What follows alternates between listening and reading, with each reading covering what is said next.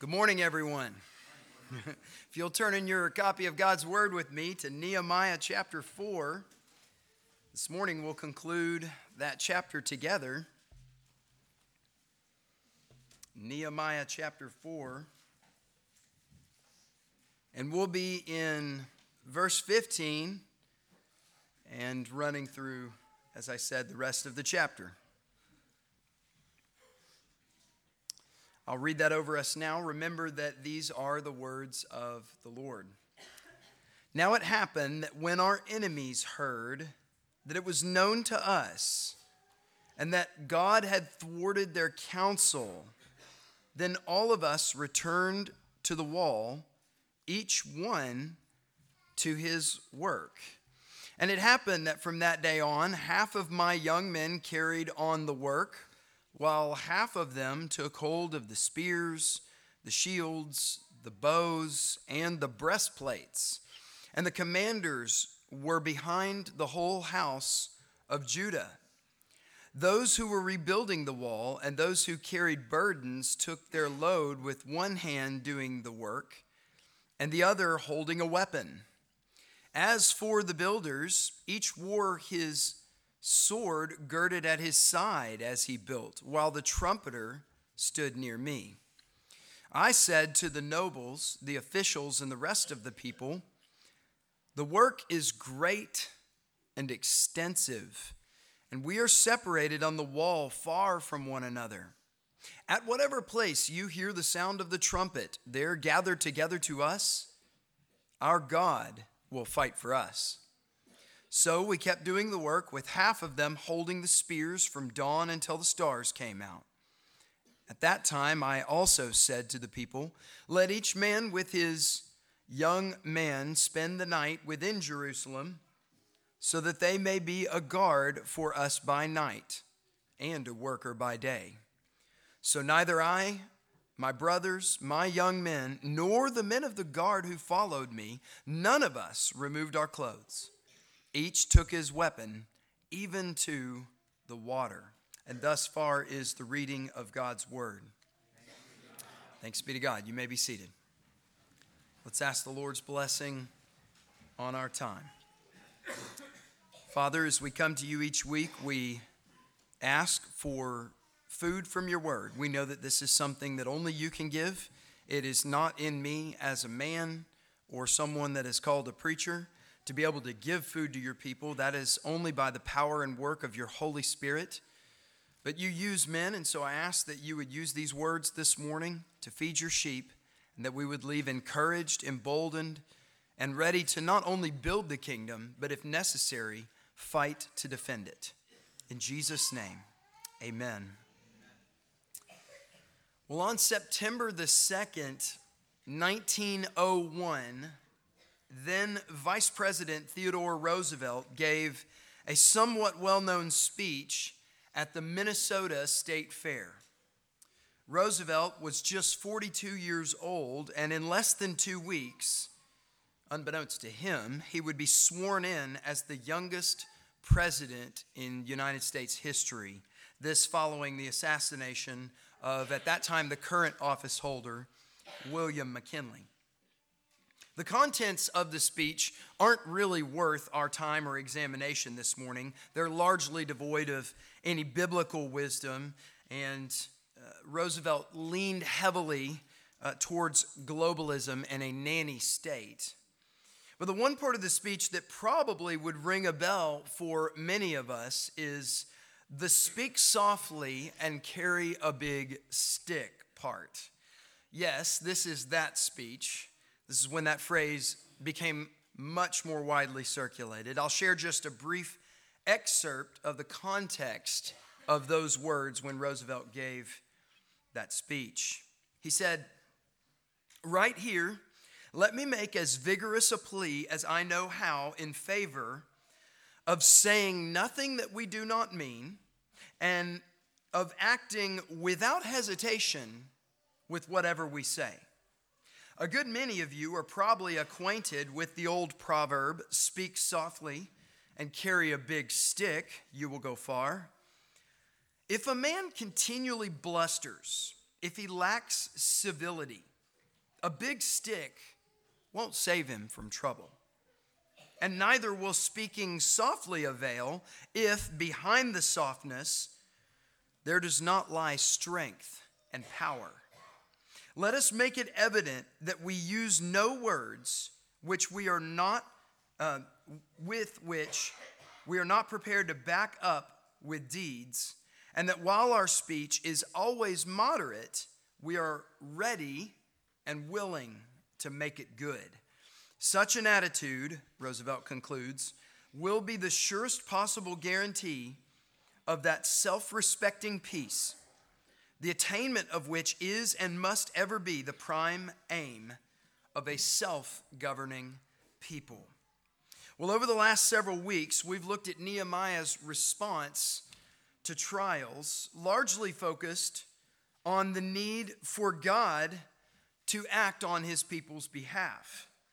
This, of course, does not negate that we, as Christian citizens in the kingdom of Jesus, have things to do as well. Last week, we saw Nehemiah use the formula ora et labora pray and then work your heart out. And the Christian is called to work his or heart out, not only building the kingdom of Jesus, but, if need be, in defense of it. And so Jesus gave his church a big stick and also left us with the wisdom and, by the power of the Spirit, the fortitudinalism to use it. So, before we get into the text this morning, I want to answer probably one of the bigger questions when we think about the church and its power. The church and its power. What is the big stick? Before we delve too deeply into Nehemiah 4, let me say something at the outset. You look at this passage as a whole, and you can easily see that Nehemiah and his people both had weapons and knew how to use them. A cursory reading of these verses sounds like the inventory of a military weapons barracks. You've got spears and shields and bows and breastplates and swords. The Jews in Nehemiah's day, those surrounded on all sides by their enemies, were well stocked. They had the leadership to help them, the commanders behind the whole house of Judah. You see that in verse 16. They had an open carry policy. Nobody went to the water fountain even without carrying their sword on their side. That's in verse 23. They had trumpeters to rally the troops together and fight for the kingdom. Some stayed up all night on the night watch. And even though they were building a massive wall in the middle of an arid desert land where it was probably pretty warm, nobody removed their clothes. They kept them on all the time and weren't worried about changing them. It would be a misstep at this point if I didn't mention what a blessing it is to have physical security and physical safety. And in our context, I'm thinking largely of our security team at Christ the King.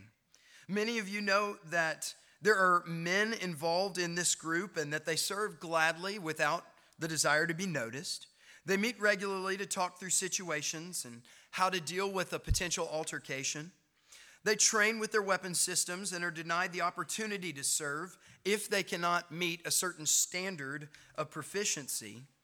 And none of them are paid for this role, and none of them would want to be paid for it. I'm genuinely grateful for those that serve in this area. We are all much safer because of their care for us in this area.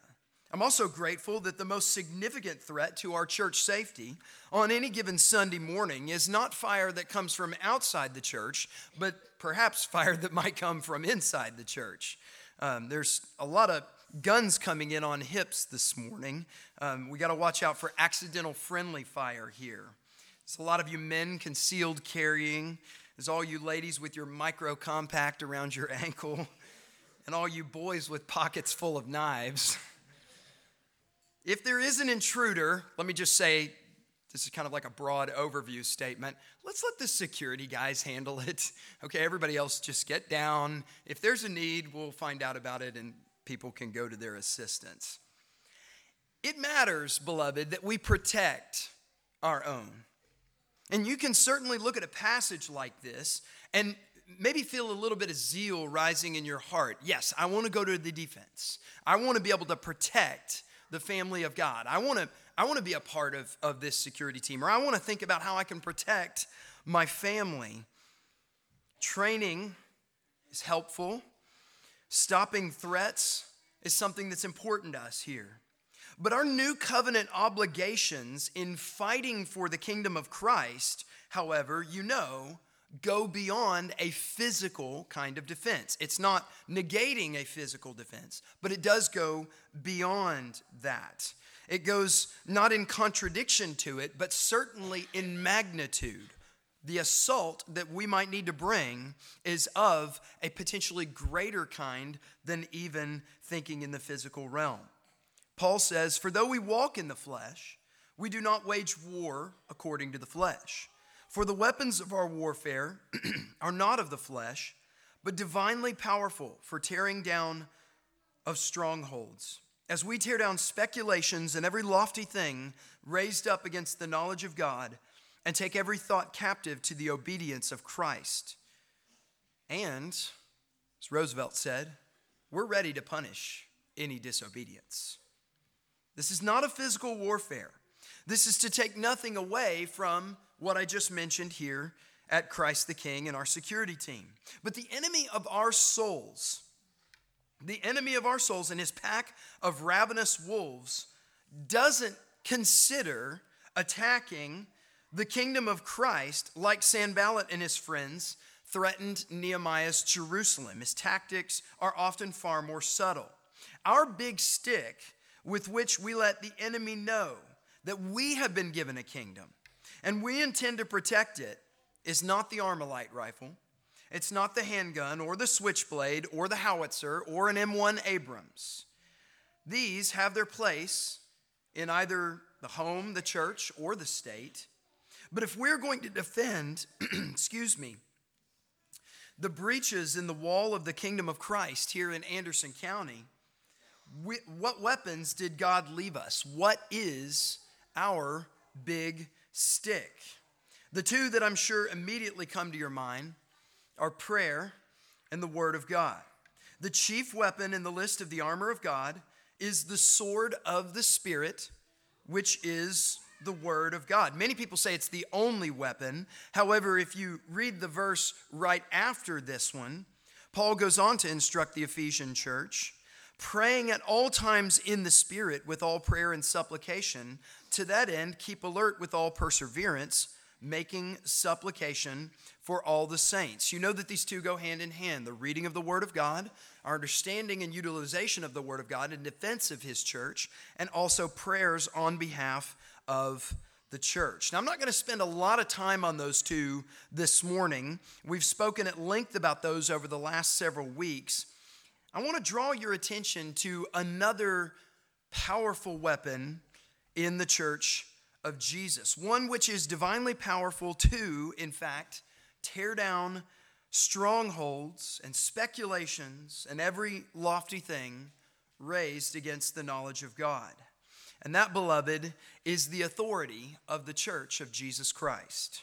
I'll say that again. The authority of the church of Jesus Christ has been left to us by our Savior Jesus Christ as a big stick to be used when necessary. This was, in fact, the issue that Paul was dealing with in the Corinthian church. Things were out of order. There were individuals and groups trying to divide the church and discredit Paul's ministry. And underneath all of that, in the spiritual realm, the strongholds and speculations of the enemy were being built brick by brick right next to the walls of the church. You might even say some were being built through intruders and insiders inside the walls of the church of Jesus Christ. But with the right use of church authority, Paul and the Corinthian elders had the power to throw down and destroy these siege works in the spiritual realm to demolish them. And this is what I want to get to by opening up this sermon this morning with this brief theology of weaponry.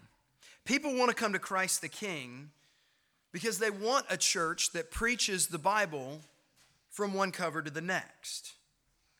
But what the Bible speaks, I should say the Lord Jesus actually speaks himself from his own mouth in the Gospels. What the Bible speaks that church elders and even the congregation as a whole have been given the authority to bind and loose in the kingdom of Jesus things going on here on earth. Well, for most people, that's a step too far. They're looking for the true church, but they don't want a church with walls, and certainly nobody can carry weapons. But the church does have walls, and the church does carry weapons. Jesus' kingdom has both walls and weapons, just like Nehemiah's. Paul speaks of the weapons in Ephesians 6 and 2 Corinthians 10. I've already mentioned those. Several weeks ago, I mentioned the sheep pen in John chapter 10. Remember those that climb over the wall by another way rather than going through the door, Jesus Christ. They are the thieves and the robbers, and they must be put out of the sheep pen. So many Christians, and I mean truly born again believers, people who have repented of their sins and they know Christ is Lord, have unfortunately been indoctrinated by the current globalist mindset in which everyone must live without any borders and nobody should be able to defend themselves. Because don't worry, the state's going to do that for you. Well, Christ the King refuses to operate under these parameters. In the spiritual realm, the Bible prescribes both walls and weapons for the church. And the most neglected today is the right use of church authority. Whatever I say next is potentially going to make you all more uncomfortable than what I said about the marriage bed last week. You start talking about authority, and people are like, now, wait a second. I want to hear what he's about to say because ain't nobody going to tell me what to do. And what do I mean by church authority? Well, for one thing, we're talking about the process of church discipline. You, as covenant members of Christ the King, have the authority of the church of Jesus Christ when you see a fellow sheep in sin to go with the word of God and confront them with their sin. Now, we don't go with vagaries, we don't go with feelings or that may be going on. We go with book, chapter, verse, and the clear and explicit teaching of the scripture. I saw anger, I saw bitterness, I saw gossiping. We go with the word of God and we address that sheep. This is the beginning stages of the use of the authority of the church to protect the church of Jesus Christ from wolves and to bring those sheep who are wandering back into the fold. Now, you know that if they don't listen to that first stage, then there will be others involved, perhaps others that are associated with the situation, or if need be, to bring the elders into it so that we can all weigh from the Word of God what's going on. And if this sheep is truly in sin, and if they are not repentant, then there's the final stage. And that is when the sin and the sinner is brought before the church, and the church is to make a final appeal as a congregation. You must turn in repentance from your sin, or else we must put you out of this congregation. And that's when the church, when necessary, will have to get the keys out and bind and say, No, you're not a part of our fellowship anymore. And then call them to repentance and call them back to faith in Christ so that they can be obedient to the Lord Jesus. Well, church discipline is certainly a part of the process of church authority. But for another thing, we're talking about the authority of the elders of the church to lead, instruct, admonish, rebuke, and, when necessary, warn the church against dangers inside and outside. Hebrews chapter 13, verse 17. Obey your leaders and submit to them, for they keep watch over your souls as those who will have to give an account. If you consider these things rightly, the authority of the church to carry out the process of discipline, the authority of the elders over the sheep, if we actually weigh these things the way the Bible presents them to us, it should be like that moment when this young boy pulls open a drawer in the house and sees there in that drawer a loaded gun.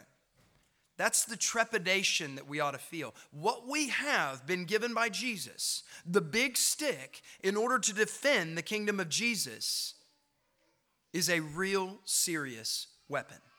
It is. There's no mistaking it. It is a real, powerful weapon that is to be used for the good of Christ's people. Someone might say, well, Chris, with that much power, couldn't a church exercise too much authority over people? What if the church got taken over by wolves and they excommunicated all the righteous people? That's eh, historically speaking what happened in the church of Corinth. Even after Paul wrote these letters, there's evidence that several years after this, the church banded together and then excommunicated all of the elders of that church. They kicked the Corinthian elders out, and they had to be written to and made appeals to that you guys are in sin, you, you need to bring back your elders. This is wrong. What if the elders use their authority to control people? What if people start, start calling our church a cult? Too late. Lord Acton said, Power corrupts, and absolute power corrupts absolutely. You've heard that before. But have you considered the alternative? Why, with that much danger, why, with that kind of drawer being open and that kind of loaded weapon in the hands of sinful men, would Jesus still say, No, my church is to operate under authority? Consider the alternative. There was no king in Israel, everyone did what was right in his own eyes. And this, beloved, led to the only gang rape, which, by the way, ended in murder, recorded in Scripture. Things went from bad in the days of the judges to much, much worse. You want to know what's worse than that? The fact that if we, as the Church of Jesus Christ, choose to lay down our arms, we say, you know what, I don't want to walk around with the big stick. I'm afraid what people will think of me. I mean, that just that's not a good witness to the community, you know, that we have to use this authority. If we as elders drop the big stick and let the wolves come in, or the congregation says, I'm, I don't have enough courage to address that member about their sin, I'm afraid that I might potentially begin the process of church discipline. What's worse than what happened in the days of the judges is that we, beloved, who have the light of Christ in us will knowingly be defying the authority of King Jesus, who gave his authority to the church. Will be a knowing defiance of the Lord Jesus. There comes a moment when any of us three elders, for example, might get wind of something going on in the church. Now, our immediate reaction as your pastors is carefulness with the sheep. We know that we carry a big stick, and God will use it on us if we misuse it on you. Shepherding comes loaded with all kinds of risks. Jared Sparks says, Pastoral authority is not and should never turn into pastoral control. There's a big difference between those two. But if the elders of your church see the sheep, even the sheep unknowingly starting to head out of the sheep pen and head towards the woods, for whatever reason, and we don't warn them, we answer to King Jesus. And I'm not picturing a Jesus here with a lamb in his lap and a small child looking up at him with those big eyes. If the enemy advances his pack of wolves at this congregation through an ideology or false teaching, and we as a congregation don't speak boldly from the Word of God to refute the errors making their way in, and it gets inside this pen and it wreaks havoc here and tears down much of the work that God has accomplished so far through us. We, church, answer to King Jesus. That's why we warn the sheep, even at the risk that they misunderstand and turn on us, thinking us too aggressive or heavy handed. Because to reject authority is to reject the kingship of Jesus. He established all authority in heaven and on earth, and he is the one to whom all authority in heaven and earth has now been given. Some of you here might need to start by acknowledging that Jesus does have all of that authority. Perhaps there is someone here who's convicted right now that they have never once really submitted to authority with joy. Parents, the church, an employer, the government, you, lost one, feign obedience in your heart to get what you want, but you hate the idea of submission. I can tell you that if that's the case, based on the Word of God, if you hate submission where God has called you to submit, you also hate God. Because God designed the whole universe to be in subjection to Him and His delegated authorities. But the good news is that He sent His Son into the world to save those who were in open rebellion against Him. This is what Jesus died for our rebellion, high handed abdication of our responsibilities before a holy God. God is going to get his lost sheep who are currently today in rebellion to him. Even if he has to throw you off a horse on your way to kill or imprison some other sheep. But stop resisting him now, lost one. Repent and bow the knee to King Jesus. He receives everyone who does. Perhaps some of you here today need to make use of the authority of the church by going to a brother or sister and addressing them about this or that sin that you have seen. And at this point, you've been afraid of what they might think of you or what others might think of you, and so you've not.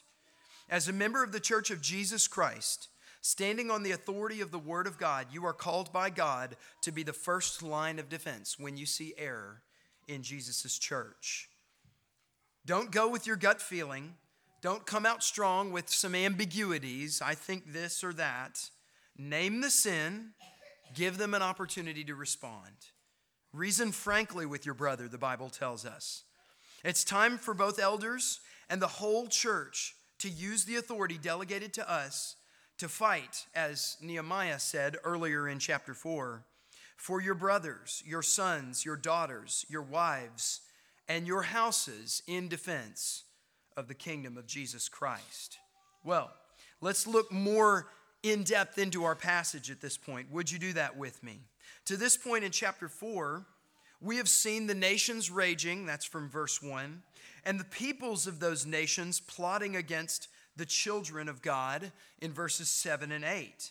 And as you can see from this morning's text, and in God's good design, keeping with the outline of Psalm 2, all of their opposition to this point has been in vain. The Cold War of propaganda that Sanballat and his friends have waged turned out to be a big waste of time.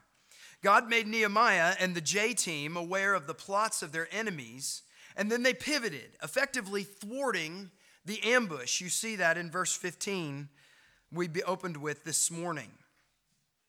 Now, before I go any further, just a quick side point. Church, if you will take action against the devil and his propaganda machine, his slander efforts against you will always amount to a Cold War. Always. No bullets, only a muster of bluster.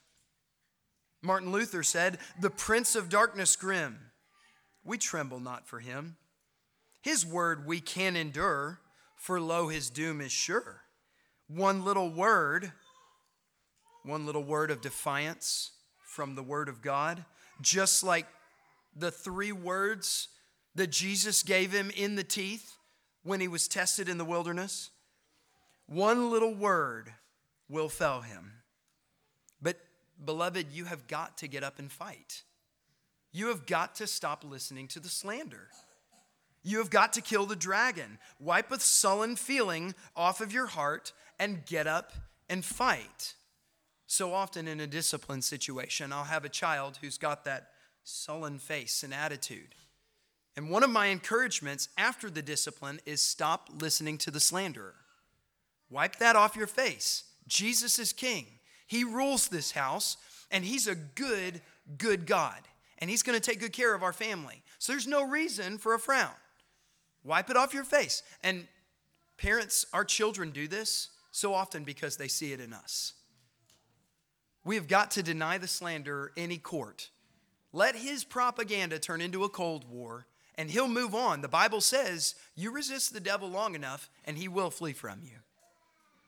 Well, lest Nehemiah expose himself to the fool me once, shame on you, fool me twice, shame on me adage, he doesn't take the provocation of his enemies sitting down.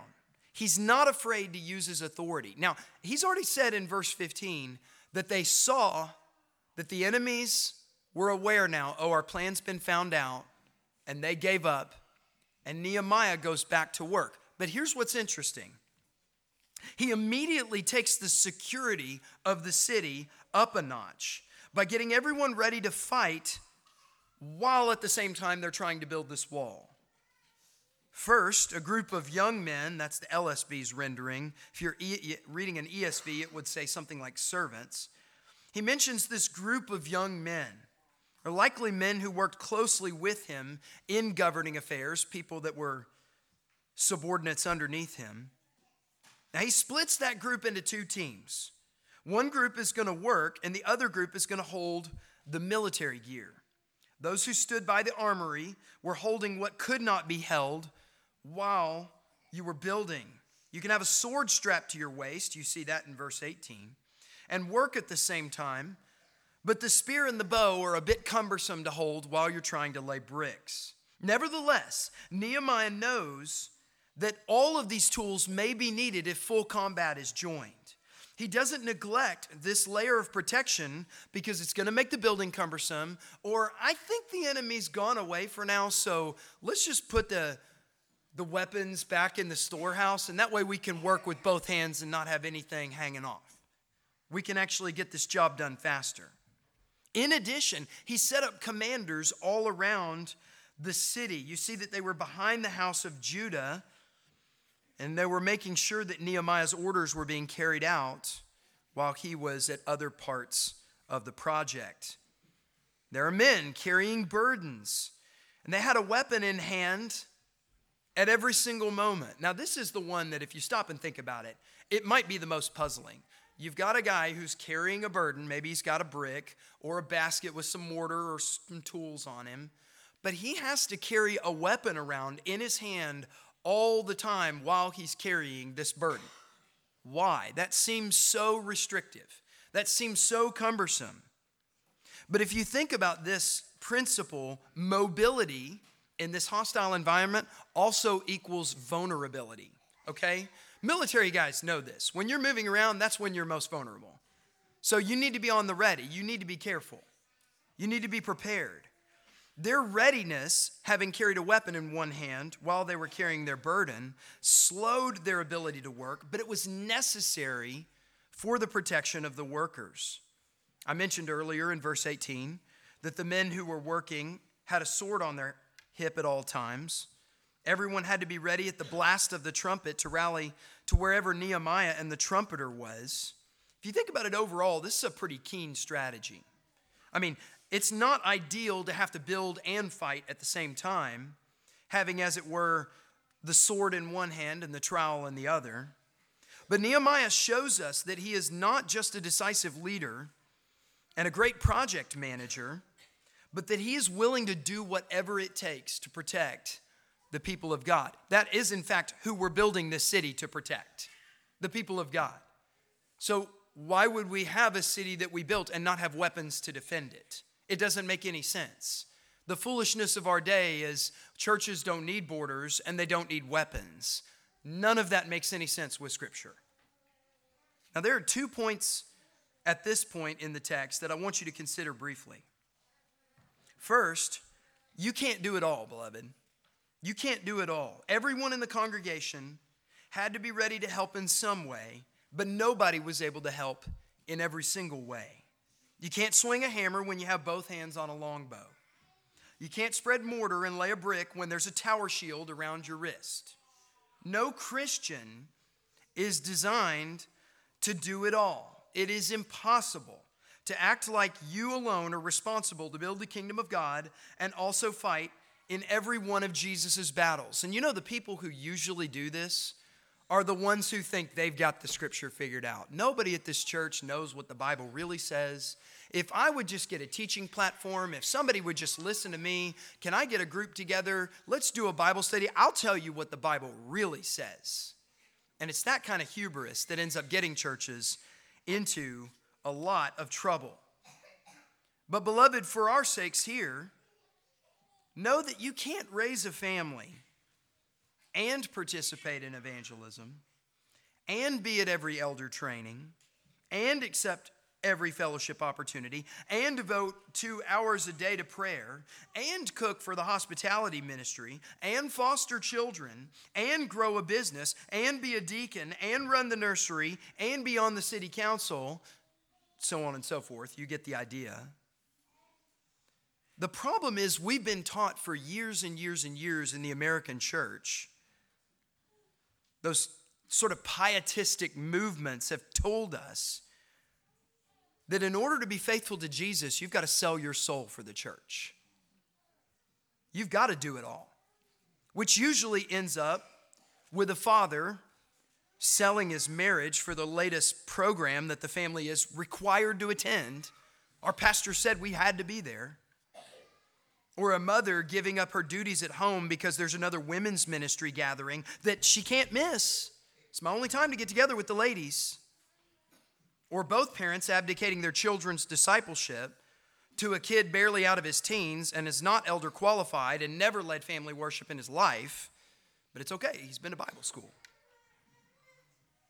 I understand that our church isn't like this, but some might consider their zeal for the truth and how that incentivizes them to involve themselves in every Christian controversy going on right now in the kingdom of Christ. Your ideas that you get from these podcasts and this blog article and that website, what do they put into your head? And what are you bringing back to the church? What you're going through? And, and how often are you picking up your phone to discuss with other brothers or sisters in the church this controversy or that controversy?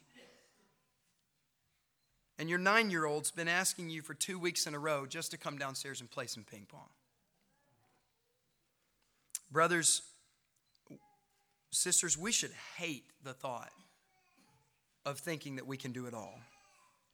And we need to repent of doing a lot of things mediocre, and we need to give ourselves to doing a few things very, very well. You may be called to build, and you wish you could fight. You might even have the slanderer come at you and say, You see, you don't fight because you're a coward. But God's called you to build. You have a different temperament. There's no cowardice, but you have one task, and somebody else has another. Stop feeling guilty about what God has not called you to do. You may be tempted to look with envy on your neighbor's work. He has the real important task. He's working in the city.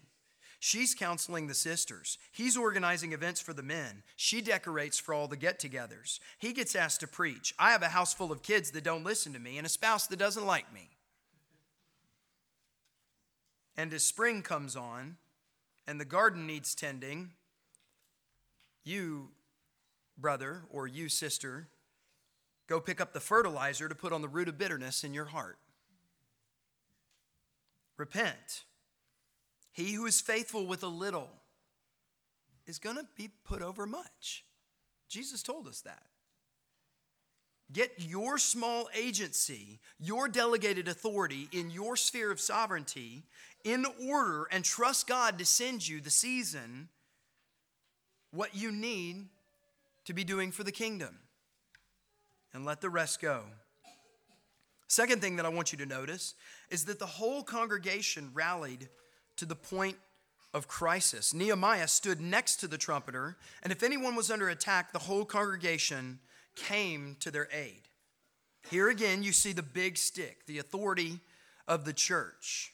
And this is the point of testing as to whether or not we actually love the power and authority of the church of Jesus Christ. Imagine for a minute that one of the families working on the wall noticed in the distance some Ashdodites approaching from the west. Let's say that a child grabs his dad's robe and just points in that direction. Daddy, do you see that? But dad looks at his son. It's ludicrous for me to even say this. Dad looks at his son and says, Son, we can't bother the other workers right now. They all have their burdens and their weapons to worry with. Everyone is so busy that if, if we call them right now, they think that we can't handle this. Son, it's time for us to be brave. It's time for us to act like men. We can take care of this ourselves. That's not bravery, that's stupidity. That's hubris, that's arrogance. That's nothing but self serving pride. And there's some of you who would never call out or accept assistance from the church for any reason. Because of your pride and your fear of what men might think of you, if you were in a tight spot, you would never allow the deacons to pay your mortgage or utilities. You would never reach out to the sisters to ask for help with childcare or a meal. You would never ask for and keep pursuing counseling for your marriage even though your spouse would be blessed and your home would grow and your children would likely thrive, you are comfortable acting like the man working on the wall who, when he sees the enemy army approaching, he turns to the trumpeter and says, Don't you dare blow that horn. I don't need anybody's help. It's kind of a Marvel superhero Hulk syndrome, if you'll allow me. I'm man enough to deal with whatever God can throw at me. All the forces of darkness are pouring through the breach in the wall around my home, and my solution is to get angry and go rage monster, and somehow all my enemies will be defeated in the end.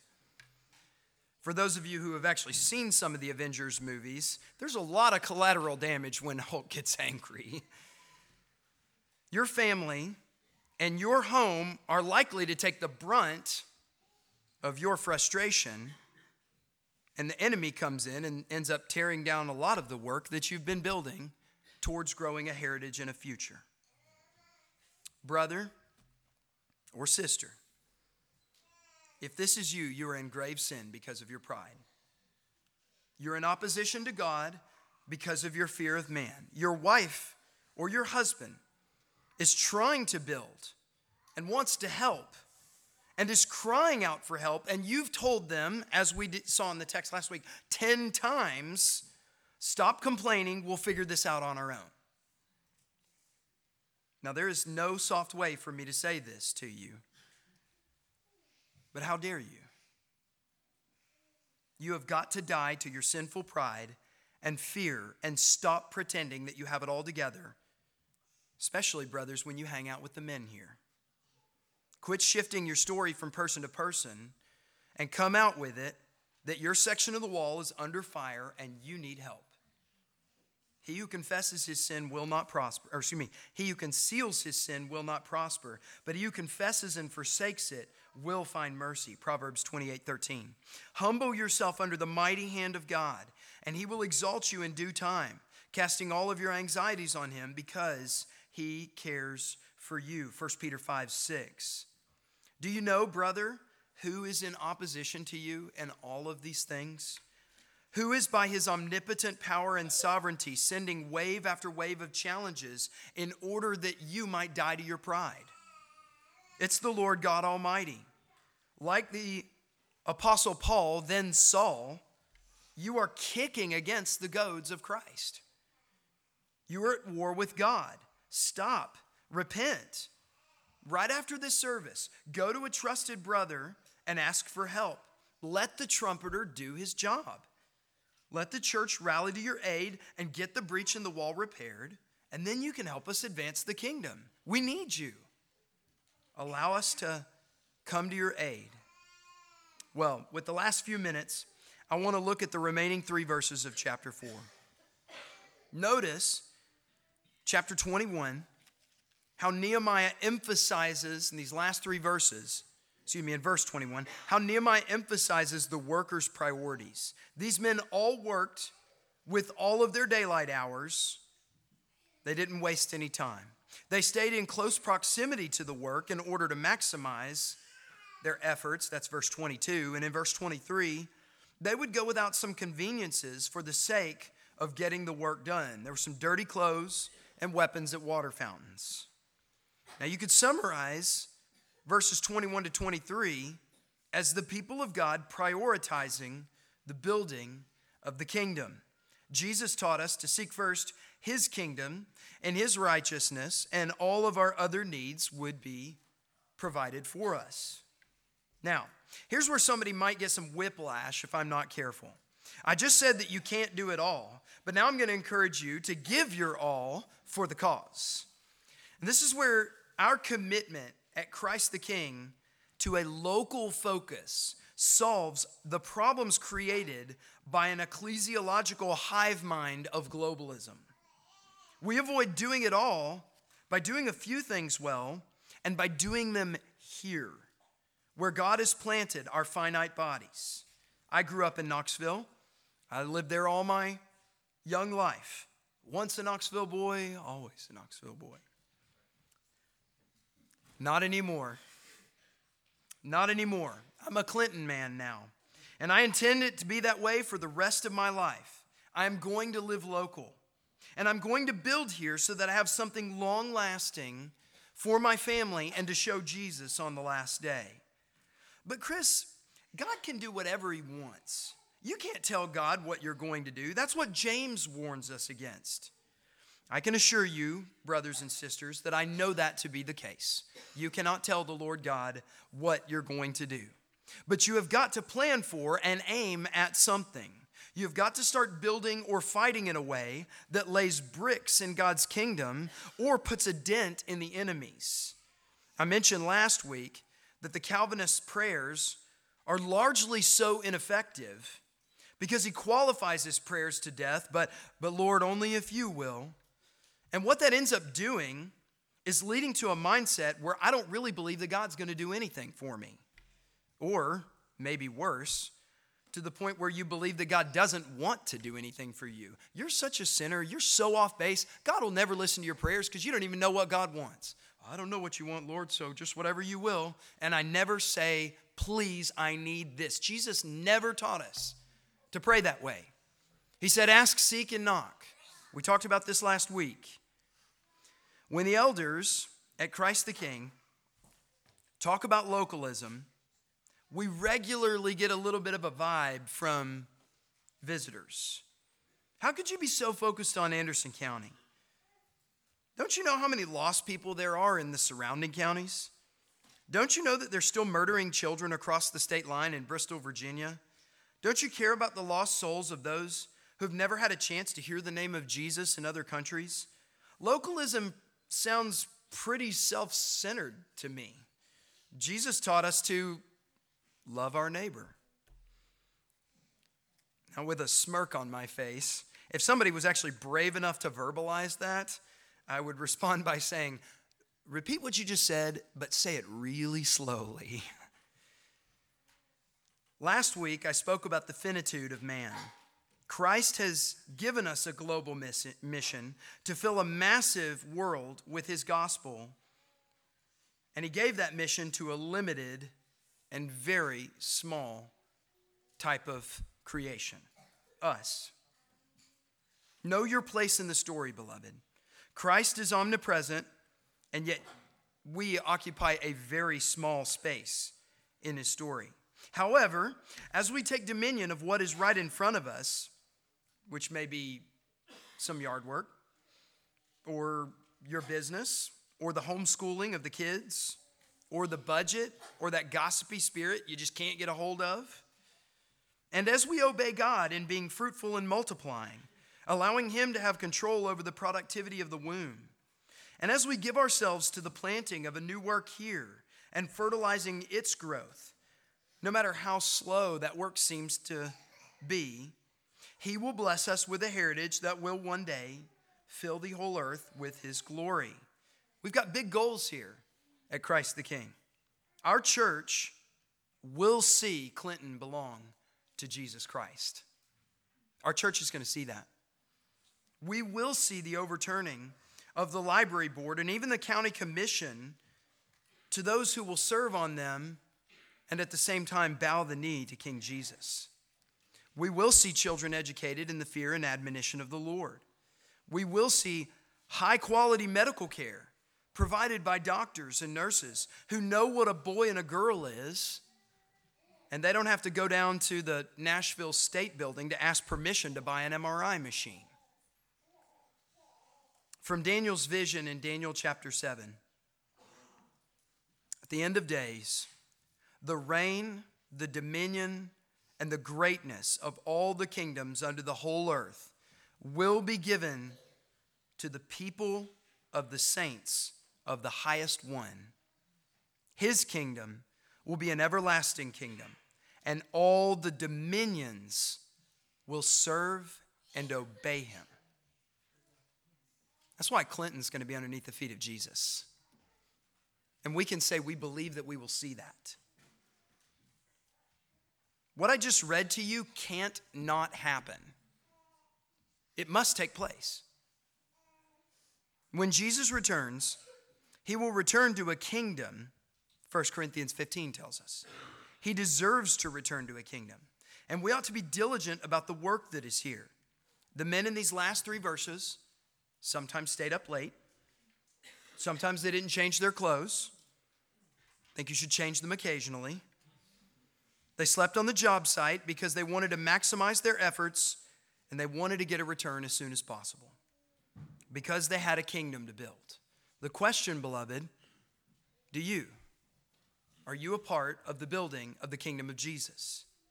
So, if you answer yes to that question, why neglect the use of the weapons that God has left us for the protection and advancement of his kingdom? As Roosevelt said, we do carry a big stick. Paul warned the Corinthians that he was not afraid to come and clean house if necessary. He said in chapter 4 of 1 Corinthians, For the kingdom of God does not consist in words, but in power. What do you desire? Shall I come to you with a rod? There's his stick. Or with love and a spirit of gentleness?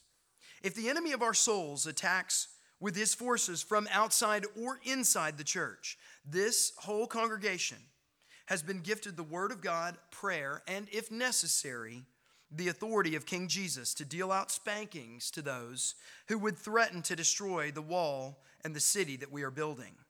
The utilization of these tools will mean that our work will be more cumbersome than it could otherwise be. It won't feel as efficient. The optics of pulling out your concealed carry weapon rarely look good these days. It's always spun to look like a terrible thing that someone was carrying a gun. It would be easier if, as pastors and you as the church, we just overlooked controversies. People are getting involved in this or that thing. We just brush it under the rug. Mind your own business. Let the sheep do as they please. And tacitly speaking, this is what the evangelical church in America has been demanding pastors and covenant members do for a very long time. Drop your weapons, open the borders.